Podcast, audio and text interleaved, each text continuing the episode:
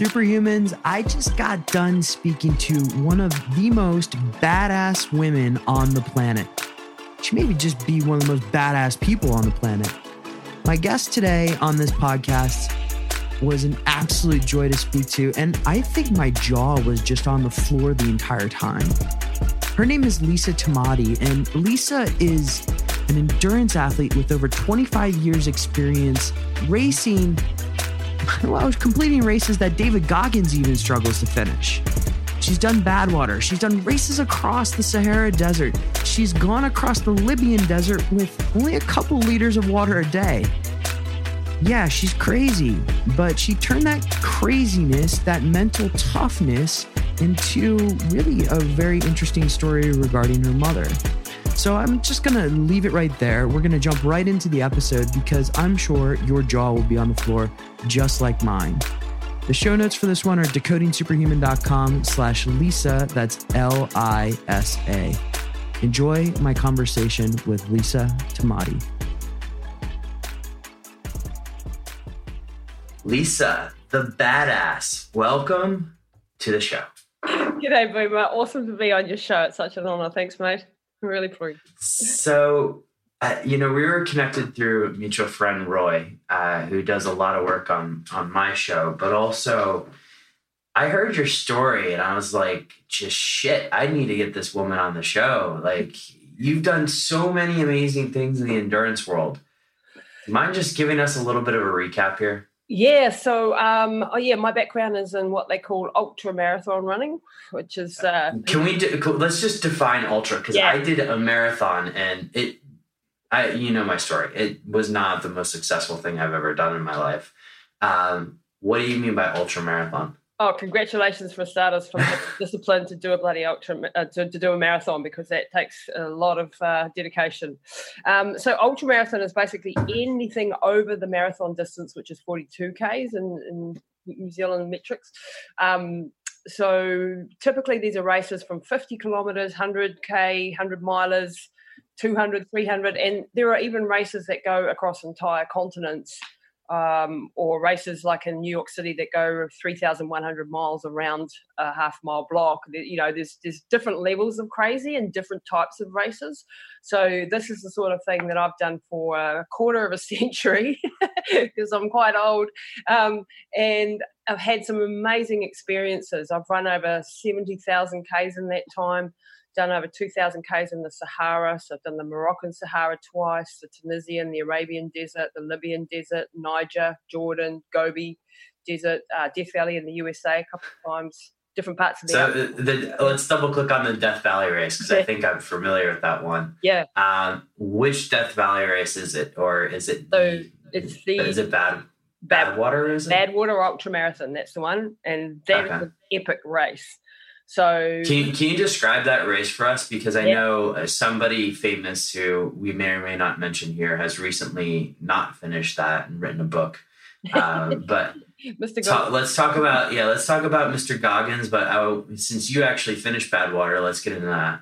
Yeah, so I yeah I've done it twice um, now, and this is a 135 mile or 217k race that takes place in Death Valley every year. And there's about 90 odd crazy idiots who sign up for this in the middle of summer. And if anyone knows what Death Valley is, it's the hottest place on earth. Um, so temperatures get up to, oh, I don't know, in, in Fahrenheit, what is it, about 130, I think, in Fahrenheit, about 50, I think so. 55, 56 um, in Celsius. Um, so bloody hot, really hot. Um, mm-hmm. And then you've also got you're starting below sea level, and you've got these two massive mountain passes that you have to get over, and at the end you're climbing up Mount Whitney, um, halfway up that. So um, it's yeah, you got distance, you got the heat, and you've got this you know huge amount of mountains to climb as well. So it's a pretty epic event. wow. Okay, so let's compare and contrast that versus running the Sahara, right? Like I've ridden a camel in the Sahara. Um, that was difficult enough as it is. It, running on sand doesn't seem to be that easy. Is there like an actual trail that they lay out for you, or is it just sort of like go no. goes you may?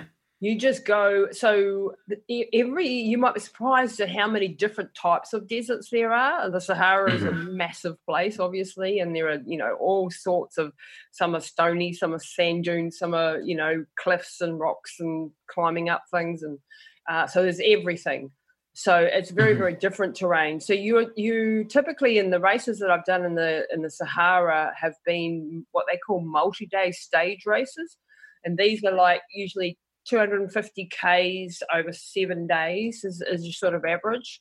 Um, and these ones are you self-supporting, so you're carrying everything on your backpack except mm-hmm. your water. So you get given your water every day, um, and you have to have all your food with you. So you're carrying 10, 12, 14 kilos on your back while you're trying to to run. And this is this is sand, right? And this so is, I yeah. I've tried to climb dunes much to my dismay yeah. Uh, in places like Namibia and stuff like that. And it wasn't easy. And you're running, how long was this race? Well, so 250 Ks is sort of your, your typical wow. run. And I've done some non-stop races like Niger, which was 333 kilometers. I actually failed in that one, got to the 222k mark and had food poisoning, so that was the end of that one. Um, but yeah, generally you you you are you are in whatever is coming at you. So it could be foot deep sand that you're going through. It could be rocky, you know, flat terrain. It could be climbing up mountains. Uh, you're you're very much um, exposed to extreme conditions, and it's all. Of, and the funny thing is, you know, like I'm not even a good runner. Know, you know, people have this this uh, conception that you're probably like a you know a Paula Radcliffe or something, and I'm not. I'm so not. Um, no genetic ability whatsoever, just a very, very stubborn mind. And with ultra marathons, it's very much about just how hard can you push, how much yeah. can, how much suffering can you take, and how much can you overcome the obstacles that come your way and the fear, dealing with fear, and um, you know, because you can be in really scary places alone. Um, you know, there's a, there's a whole lot of things that can happen to you, and um, so it's managing yourself. It's more of a survival thing, really, than um, you know, than racing in the normal sense of the word. Um, yeah. So, uh, Lisa, if you don't mind, like, because all of this is just so cool to me, right? Like, you're you did Badwater twice. You didn't just do it once; you did it twice. Yeah. Uh, you raced in the Sahara. You've gone to Niger, which is a place that I've never even been to before, and you've done all these really cool things. I want to dive a little bit into like what your training regimen looked like during this, and then uh, after that, I want to talk about mindset. Yeah. Uh, but your training regimen for because one of my complaints about marathon training is the amount of time yeah. that it takes. Yeah. What does your training regimen look like for something like Badwater or one of these other races? So, in the beginning, when I first started out doing this, you know, 25 years ago, I had no idea what I was doing. And so I was doing huge mileage, which was, you know, uh, 150, 200 Ks a week. Um, wow. And I didn't do anything else but run. And that was a completely wrong way to do it. As I mm-hmm. got me to the finish line when I was younger. And then I started to burn out and just blow up and having yeah. the wall and problems with my hormones and, you know, a whole lot of physiological problems came from that approach um, mm-hmm. And then I met my my uh, coach because you know back then I just it was a pioneering days in the sport too. We didn't even yeah, have really. lights properly. You know, there wasn't all the fancy gear that there is now. And then I, so about 13 years ago, I met my coach, who is now my business partner in our company, our running company. Um, and he chopped my mileage in half. He built in strength training, he built in mobility work daily. Uh, he changed my diet, he changed the supplements that I was on. He basically revolutionized the way I was training. And I'd been really broken at that point. I was, um, and that was just before Death Valley. So he saved my bacon really because this was my most important race that I'd done. You know, I was super mm. excited about Death Valley. Um, and I had the best results on that regime. So the mileage was cut in half, you know. So typically I was only running um, 100 kilometers a week, 110, 120, depending on the week. And, you know, you cycle. Which, which just to give some perspective, because I know there's a significant amount of the audience that's from the US, 100 kilometers, a marathon is 42 point Yeah. something, right? Yeah. Yeah. So you're running multiple marathons per week. Obviously, not all at once, but No. this is still a significant amount of mileage, right? It, it is, but it isn't that much, you know, considering that you're running then 217 Ks or 135 miles in one go. You'd think Gotcha. that you have to, and my mindset at the beginning was that I have to do, you know, a huge amount of mileage. So, I mean, there were there were weeks, and it depends on where you are in the program and the build up. So you would Mhm. start at, uh, he would have me starting on some weeks at 60, 70 Ks, which for me at that stage was like, oh my God, I'm going to be so unfit. And actually, what happened is that I actually had time to recover, and my body sort of came back online, and I, you know, got better. And then building in the strength training helped my body stabilize. You know, because I was very weak in the upper body. I had really strong Mhm. legs, obviously, um, but I, I when you're running, it, it makes your upper body very flaccid. You know, and you don't have a strong back, and your hips start to get, look, you know. Not so strong, and and so building in that strength part of the regime was crucial, and then building in the mobility so that you had good range of motion, your good posture, uh, so that you were more upright. I remember the first race he saw me run was a hundred miler in my local town, and I was bent over like a staple at the end of it, and he was like, "Oh my god, she's got no core," you know. Yeah. and he, you know, then built that up, and I have a really strong core now. Um, and all those things are really important pieces of the puzzle. So uh, it's still a big time commitment, um, but not as big as what it used to be in my early days, uh, where all I did was work and run. you know, and you're working full time and, and I. I was going to ask, were you working full time or was this your full time job? no, no, full time work. Wow. Mm. Wow. Okay. So uh, a, a training regimen like this, and you know, I've done powerlifting competitions, I've done marathons. Well, I've done a marathon, and it didn't really do go so well. Um, and I've done a few things in my life, and all of them require a certain amount of discipline, but nothing to the extent of like Badwater, for instance. Let's talk about your mindset because have you just like beaten yourself up so much that you're you can do anything, or how how did you build this determination? I would love to just get hear some insights on how that Yeah, kind I of grew really over think- time. I think um, you know I know that you're into epigenetics, and my epigenetic type is that like I one of my dominant hormones is adrenaline and um, and dopamine. So I'm very much mission driven uh, by nature and a risk taker by nature, and someone who pushes the limits and often jumps in without any idea of what they're getting into. And then Mhm. just learns to swim along the way, you know, or learns to run along the way. Um, I can relate to that. yeah, so very much a, a dive in and see how it goes. Sign up in the excitement of the moment, and then go, "Oh shit, what was I thinking?" You know. um, Mhm. So that's from a personality point of view, and I was like that since I was born. I think. Um, I remember mum telling me at three, you know, I'd just run off and dive into the water when I couldn't swim and things. It's just in my nature. Then I also grew up in a family where physical and mental toughness was a prerequisite to be accepted in the family. So I grew up with uh, a really loving, caring, awesome, amazing mother. And my dad was also an awesome dad, but he was a hard ass. And he he put a lot of pressure on us as, as kids to perform in sport especially. Um, and I was first born and I wasn't a boy, so it was a major disappointment, I think.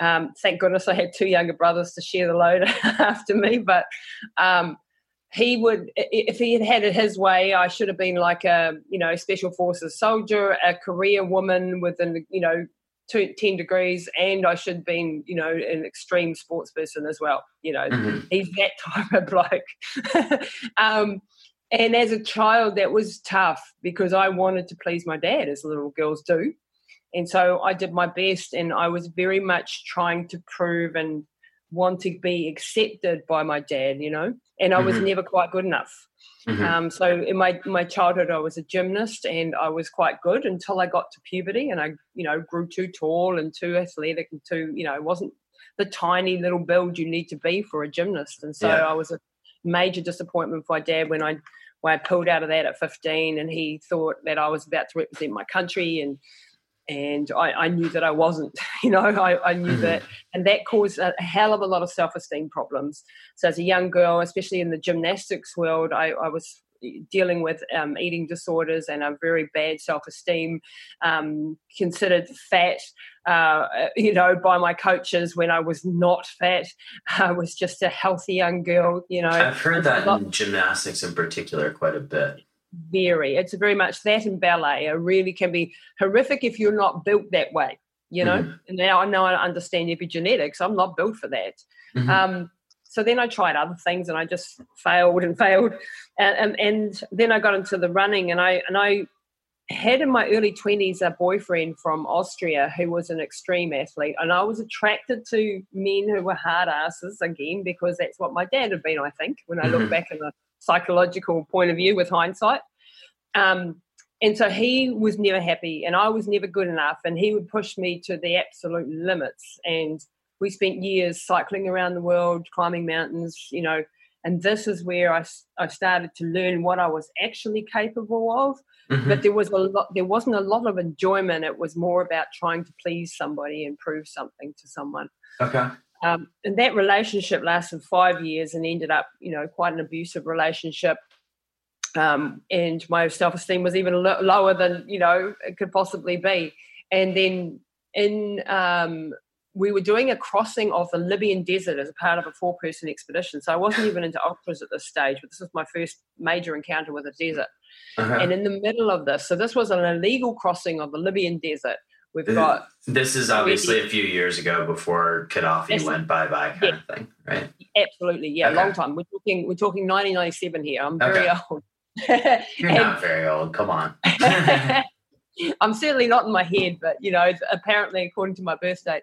Um, and so we were in this extreme situation. We had um, only two liters of water a day which was in those temperatures, you know, insane. And the reason we only had the two liters was we couldn't carry any more than that because we had uh, we had to cover 250 odd kilometers, and we had to um, have it all in our backpack because there was no. So, hold on, I have to double click on that. 258 kilometers in one day in the Libyan desert. Is that right? No, seven seven days. Seven days. Okay, fine, fine. Okay, because I was gonna like one day is that's that's pretty impossible. Yeah, but, no, okay. that would be impossible. Yeah. Um, so seven days, but we had to carry 35 kilo backpacks. Wow. Well, I had five, and I only weighed about 40, uh, 59 kilos. Um, so this was more than two, you know, nearly two thirds of my body weight, sort of almost. Um, and so I could I could I couldn't even get up off the ground without the guys putting me on my feet. And we were covering 45 kilometers a day with these backpacks and only two liters of water. And so we were extremely on the edge of what's possible as far as dehydration. Yeah. So is that yeah. all salt water at that point, or like what? you have to have some other things besides just water to keep yourself hydrated, right? No, so you have electrolytes. Um, yeah. So we had salt tablets, um, yeah. but that was about it back then. We didn't have anything fancier than that. We didn't understand anything about potassium and magnesium and all those sort of things. Really, we didn't. We had no idea. Wow. Um, and in the middle of this desert, which we are all suffering dreadfully from the thirst, you know, you can imagine, um, the boyfriend has a major domestic with me and leaves me and says after four days of being in the desert, and this has been a rocky, hard relationship, and this is the first time we've ever done anything with anyone else, and they're looking at this guy going, "You can't treat her like that," and I'm starting to realize this isn't normal, and you know. He was trying to do a book for the for the expedition, and he wanted to photograph, and he wanted me to help him. And I literally was on the edge of my capabilities. I was unable to do running around, taking helping him set up photos. Yeah. Um, and and so this came to a head and on day four he said right that's it the relationship's over i'm leaving you guys are too slow i'm out of here wow. and he literally left, left me in the middle of the Libyan desert with the two other guys i didn't know whether he'd survive i didn't know whether we'd survive we were on the edge of what was you know possible the dehydration was really starting to get to us so mm-hmm. you know mm-hmm. sh- body shutting down basically and to be fair to him you know we we were in agony and yeah. his tempers were short.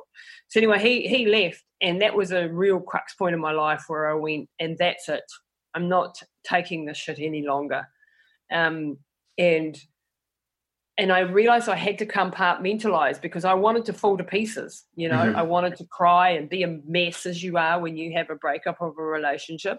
Mm-hmm. And I couldn't because I'm in the middle of the desert. I've got to survive. And these two other guys are relying on me to, you know, get my stuff together and get, get through. And so I had to learn to really put all that aside and just keep moving. And and the three of us we we did this, you know, we did it amazingly. I had major problems on day um, six with my body just shutting down and starting to shut down. I was hoarding the water because I was so terrified of running out of water that I'd actually only been having a litre and a half of the day, and my central nervous system was starting to shut down, and I was hallucinating. I was all over the place. Anyway, long story short, we got to the end of that, and that changed my life. Though I, it took me two years to physically recover from it. I had mm-hmm. kidney massive kidney problems after that. I can imagine. Um, and uh, you know in the aftermath of the psychological stuff to deal with. But that experience, I loved the desert. I actually loved the desert. And it took me two years, but I was reading in a magazine about this ultra marathon in, in uh, Morocco. And mm-hmm. I thought, I could do that because it was touted at that time as the toughest race on earth. And I was comparing it to what I'd just done in the Libyan desert. And I thought, I can do this. This is the same distance. We've only got to carry our food. We don't have to carry our water. We get nine liters of water a day, and there's doctors and there's you know airplanes and there's people that can save us, and there's 700 runners. And so I, I signed up on that, and that was my very first ultra, and I never looked back. I loved it. Had you done a marathon before that? No. so, so your first race was your first race yeah. was uh, remind me 200, 200 plus kilometer in the desert, Sahara Desert, which again, like I, have done the Sahara Desert, but on the back of a camel uh, yeah. on the Algerian border. But like, this is incredible. Wow. Okay, yeah. so essentially, you just push yourself to a breaking point and said that nothing will break you ever again. Exactly, and uh, compared to when you when you push yourself outside your comfort zone and you you lift your horizon of what you're capable of, yeah. And that's the beautiful thing about this because people often ask me, why the hell would you do that? You know, yeah. like it's obviously not a lot of fun. Is and, it, and it's painful and the discipline required and the money it costs a lot of money to go to these events you don't get you know you don't get paid you have to usually search for sponsors for a year and and so on but the the the real value lies in what you learn about yourself and how you overcome obstacles and the character building side of it and the mental toughness that you get out of it and this is the where the real value. It doesn't lie in the value of running from A to B, which is some arbitrary thing that some humans come up with. You know, mm-hmm. it, it, it's really the journey that you go on on the inside, as they say. You know, and and it really is because you you push yourself to places you can't imagine, and when you go beyond those and you're still standing, that gives you strength for life. That wow. gives you an ability to persist and overcome things and to try things and to never be limited again you know mm-hmm. and especially when you do this repeatedly over and over and over again um, and there are some downsides to that as well you know there's some post-traumatic stress that's gone on you know yeah. there's some physical damage that i've done to my body um, unknowingly because i didn't have all the information you know back then now we know a lot more um, so there's downsides of it as well but it, stood me really in good stead for, for the obstacles and the challenges that I've had to face in my life, which have, have also been mm-hmm. uh, uh you know, numerous, shall we say. yeah, it's um, it's incredible. I, I want just like to give a couple people takeaways on this because if you're going to do an event like, let's say you wanted to do an ultra, and after my first marathon, I said I'll never do one again. And now I'm like, mm, maybe. maybe. Uh, yeah. If you want to do an ultra, what are kind of what, what are three things people should think about first before doing an ultra? Uh, whether it be tips you have on mindset or just how to get themselves into a position where they can make an informed decision on whether or not they're ready. So, one of the devices that both Lisa and I love is the Vielight. And she uses it for intranasal photobiomodulation with her mother. But there's also the effects, and we've had Dr. Lew Lim on the show before, of transcranial as well as intranasal photobiomodulation. I say that one five times fast, that I absolutely love. I use my Neuro Alpha every other night per Dr. Lim's suggestions to help me sleep better. And I must say, it's extremely effective. In fact, right when I put this bike down, I'm going to go and use mine. And so, if you want to give that a try, or if you want to get perhaps the Neuro Duo, which also has the Neuro Gamma effects, or one of their other devices, head on over to vielight.com and use the code superhuman for a nice little discount. And back to an epic discussion with Lisa Tamati. Yeah, yeah, yeah. If, if we start, get a good coach. Obviously, a, a, good plug for us because that's what we do is our day job. Mm-hmm. Um, but it's it's about having the right information and understanding that your body is capable of so much more than you are able to understand right now.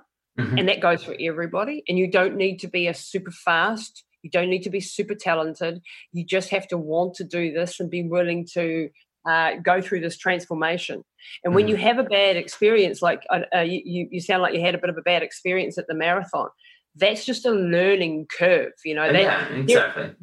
it's just like there are there's so many races, Boomer, where I'm not telling you where I failed, you know, where I, you know, absolutely bit the dust and uh, failed miserably. And I've learned more from those ones than I actually did from the successes. And, and you know, it's not just a cliche, it's real. Um, and so understanding, so having a good structure is really mm. good, you know, a good program. And having a holistic program that builds in your strength work and your mobility work, that works on your nutrition, your supplementation, and your mindset, not just running miles. Mm. All of these things are part of doing an ultra marathon and a marathon, in fact.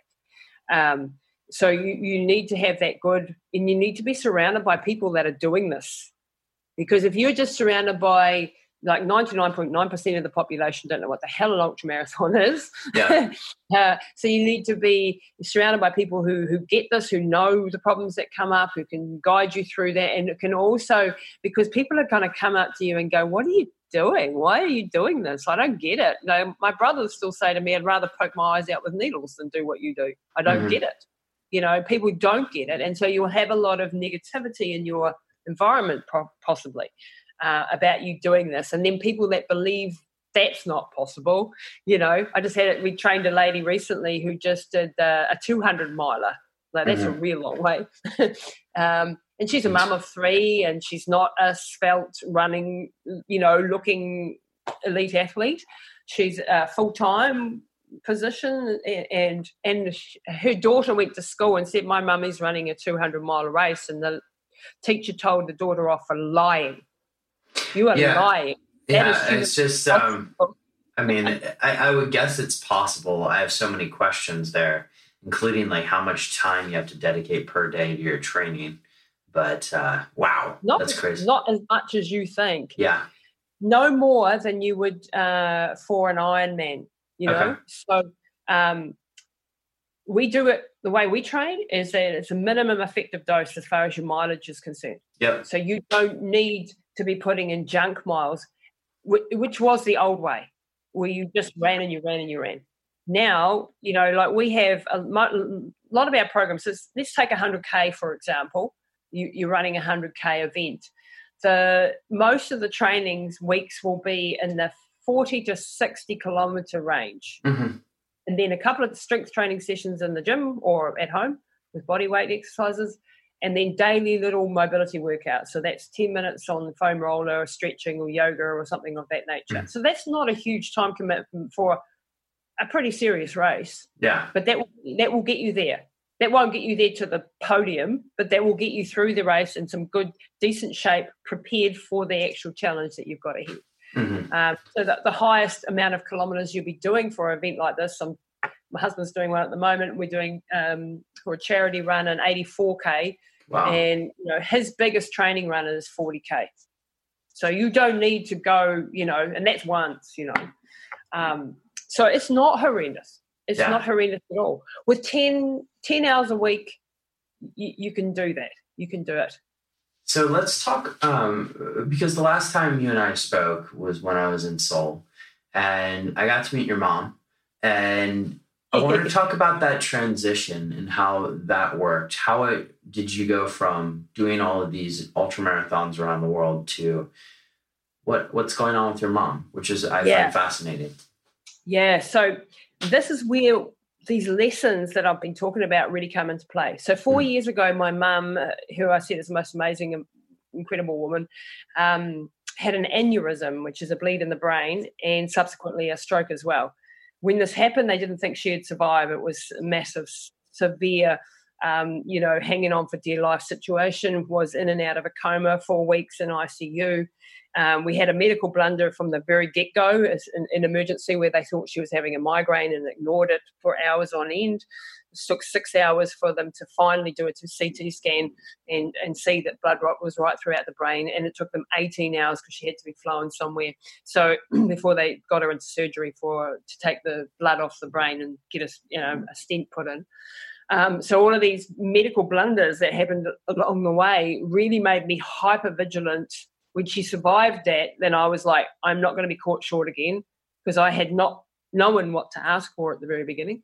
Yeah. And I'm going to research the hell out of this and I'm going to help my mum come back. So she was three weeks in, in and out of a coma. And when she was losing more and more of her brain as that time went on because of what they call vasospasms, which is when the blood and the brain don't mix and they cause spasms and you lose different parts of the brain. When she eventually stabilized and woke up, she had basically hardly any higher function. So she was um, unable to move anything in a, in a coordinated fashion. She had no spatial awareness, no no ability to even sit, or um, she had no memory. She had no. She had a couple of words. And that was it. Um, and she, you know, after months in rehab, and I was just studying hard out everything I could about brain injury and brain function and how I could get her brain back on track. And the, the doctors were telling me, look, she's 74, she's not going to do anything again. There's no hope. There's massive brain damage. Make her comfortable. And there's one thing I don't do comfortable, you know. Yeah. I'm not about comfortable. I'm about overcoming and challenges. And um, so I had a hell of a battle on my hands in the hospital itself where they wanted to just you know put her away in a aged care facility after the the rehabilitation and so on um, and be done with it and i was like no i'm going to get i'm she's coming back i'm getting my mum back hmm and i i started studying now i've done a lot of races at altitude in the himalayas as well Yeah. and I've worked uh, so with with altitude training. So I've had a, a tent at one stage where I slept in it. I called a hypoxico tent, and it takes a part of the oxygen out. Um, and the reason you do this is to adapt to to altitude, so that when you go there, you can hopefully run right. hmm Um, so I had one of these, and I went in this for months in the build up to a 222k race in um, northern India in the Himalayas, and I went up too fast, too, too quickly. So it was 6,500 meters that I was sleeping at it every night, Yeah. which is about a third of the oxygen level that we normally have, or less than a Mhm. third. And I didn't follow the instructions, which was really stupid because I was an impatient, uh, running out of time, got to get there quicker Yeah. type of person. Um, so what happened is I ended up with a hypoxic brain concussion, Wow. and I started to have uh, infections. Also, when you don't have enough oxygen in the body, the infections start to proliferate and go. You know, you start to have real big problems with infections. hmm Um, and I was seeing these things in my mum. I was seeing the infection, so I'd had had that experience. And then I was in the hospital, and she had these infections in her mouth and, and other, you know, places we won't mention. Um, and I, I was thinking, this is a lack of oxygen that's going on here. Yeah. Is she? And she was sleeping 20, 21 hours a day. Um, I think she's got sleep apnea. Mhm. So I, uh, the, the doctors wouldn't listen to me, and I, so I, I brought in an out, outside consultant. We did a sleep apnea test. Came back with severe, severe sleep apnea. So she was stopping breathing many hundred times a night. yeah. Um, and this was, of course, knocking off whatever brain cells she had left Mhm. and killing her. Um, and if I hadn't picked that up, then you know I think she'd be long, long gone. Yeah. Um, so we put her on a CPAP machine. So that was my first um, win, if you like. And then Mhm. she started to have a little weeny bit more function because she was having the oxygen. And then I thought, what else can oxygen do? And I discovered something called hyperbaric oxygen therapy, yeah. um, which is uh, used extensively around the world uh, not not enough, but it's, it is an amazing therapy that hyperoxygenates the body and can be very very beneficial for brain injury. Mm-hmm. Um, but in my country, it's not accepted uh, as as um, an evidence based therapy. We have it in our Auckland and Christchurch uh, hospitals, but they only use it for uh, wound healing and gangrene and, and burns and so on. Mm-hmm. So I could not get access to it. So I studied uh, Dr. Harch's work, who's in America, and he's one of the world's leading experts on it. Uh, read his books, read everything I possibly could about hyperbaric, and go, I've got to get her this access. So when I finally came to letting her out of the hospital and they wanted to put her in a home, and I said, no, I've got to take her home. I'm going to, to look after her. And they said, there's no way you can. 24 hours around the clock, you know, seven days. There's no way you're going to cope as a family. And I believe that and when she's in her own environment and she knows on some level that she's loved and wanted and, and surrounded by by her things that this will help her memory and i felt it very very important that i take her home and i had a real battle with that and uh, they would not give me the resources which is just like a caregiver in the morning and the evening to help with personal cares mm-hmm. and so i got my very big brother who looks like the rock and um, he came with me to the hospital one day, and we suddenly got the res- the resources we needed. Yeah. Um, without saying too much more, and you know that really makes me angry that people have to go to that sort of a, a level to get help. Absolutely. Anyway, I got her home, and I had ex. I had found a dive company that had one of these hyperbaric chambers. Who, who was literally down the road, which was just a miracle. And mm-hmm. I went to these people and I said, Can I use your chamber and they said, yes, sign a legal waiver, take full responsibility medically. No doctor would give me sign off. Um, and so I took responsibility. I signed the legal waiver, and we went down there every day. And these incredible people gave us this access to this this machine mm-hmm. uh, five days a week for two hours a day with a hyperbaric technician. Amazing. Uh, after 33 treatments, taking this very frail, you know, very fragile, sick mum putting her on a forklift in a commercial factory into this massive, big, what looks like an LPG cylinder. Mm-hmm. and people thought I was completely nuts.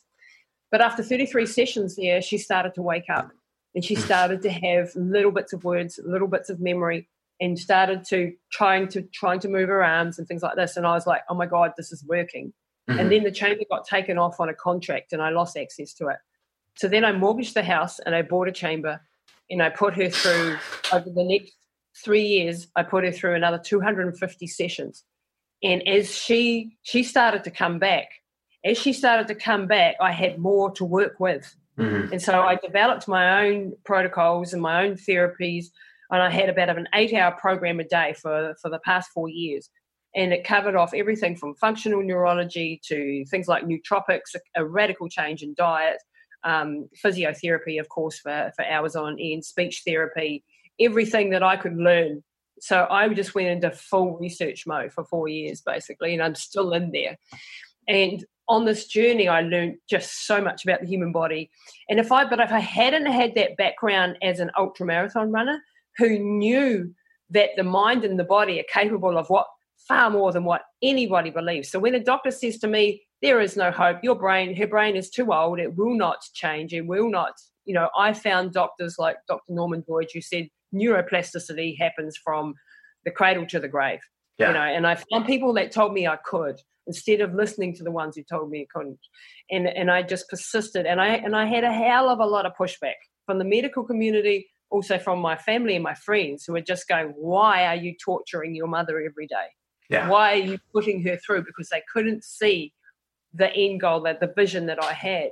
And I had no background in this but I believed with all my heart, and I was desperate because love you. You know, when you love someone, you'll pull out all the stops. Yeah. At this point, I stopped running myself, the long distance stuff, because I had to fully focus on her, and I was still running two businesses as well.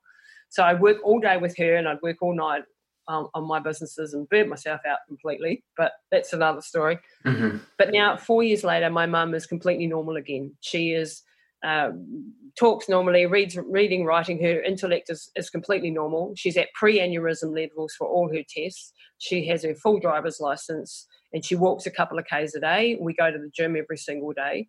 Um, she's a she's my walking miracle, mm-hmm. you know. Um, and that at the age of now seventy eight years old.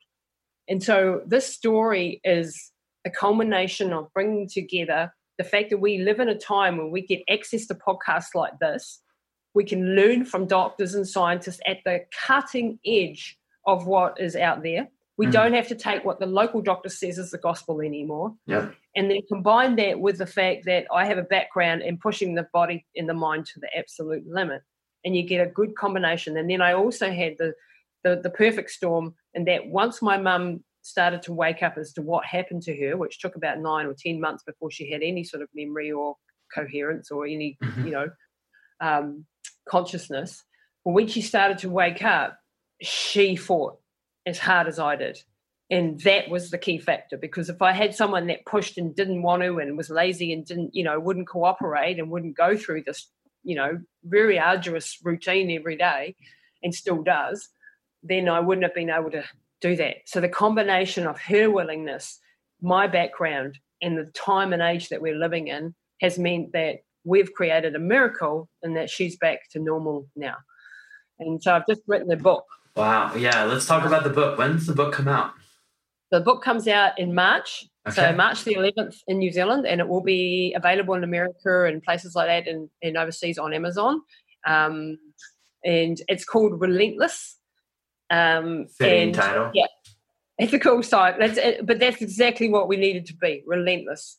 Um, and it, it's a story about love and hope and overcoming the odds. And it's a very powerful, and I'm really passionate about getting this book out into the entire world if I can have my way, because I want people to have a guiding light. No matter, it doesn't have, you don't have to be going through a brain injury. Yeah. But it, will it'll help. There's a lot of therapies listed in there and all the things that I did. I know you've done a Vielight, for example. That was one of them. You know, she's still mm-hmm. got an intranasal infrared thing up her nose every day. Mm-hmm. Um, um, there's a whole raft of therapies that I mention and talk about, and the resources are in there.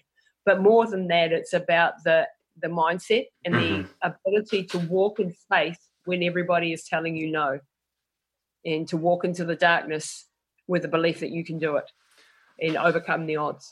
This is such a powerful message, Lisa. Um, I could talk to you for hours about this because I, I want to pick apart your training programs and all of this stuff, and I'm sure we're going to have another conversation. Uh, but let's uh, let's uh, we need to wrap this up for now. But Lisa, where can people find out more about you? Yeah, I'd love people to reach out to me. Um, my website is lisatamati.com. So that's just uh, Lisa, L I S A T A M A T I. Uh, dot com is my website. That's the best place. Or you can find me on Instagram and on Facebook. I'm very active uh, at Lisa Tamati. Mm-hmm. Um, mm-hmm. And yeah, I'd love people to reach out to me if you've got any questions around all this these sort of topics. Or If you need help with running, mm-hmm. um, if you need help with um, uh, brain injuries or anything like that, please, yeah, reach out to me. I'd love to help. Awesome. There's this North Pole marathon that I've been like eyeing, and you know, if I do decide to go ahead with it, I, am totally going to reach out to you. But Lisa. And I hope I, I, hope I, I hope I actually didn't just get myself pregnant by mentioning that on the show, but um, Lisa, thank you so much for taking the time. This has been absolutely incredible. And guys, for the show notes on this one, which will include all of the races, the crazy things that Lisa has done, go to decodingsuperhuman.com slash Lisa, L-I-S-A. Lisa, thank you so much. Thank you so much, Boomer. And North Pole's waiting for you, mate. Oh, gosh. Have a great day, everyone.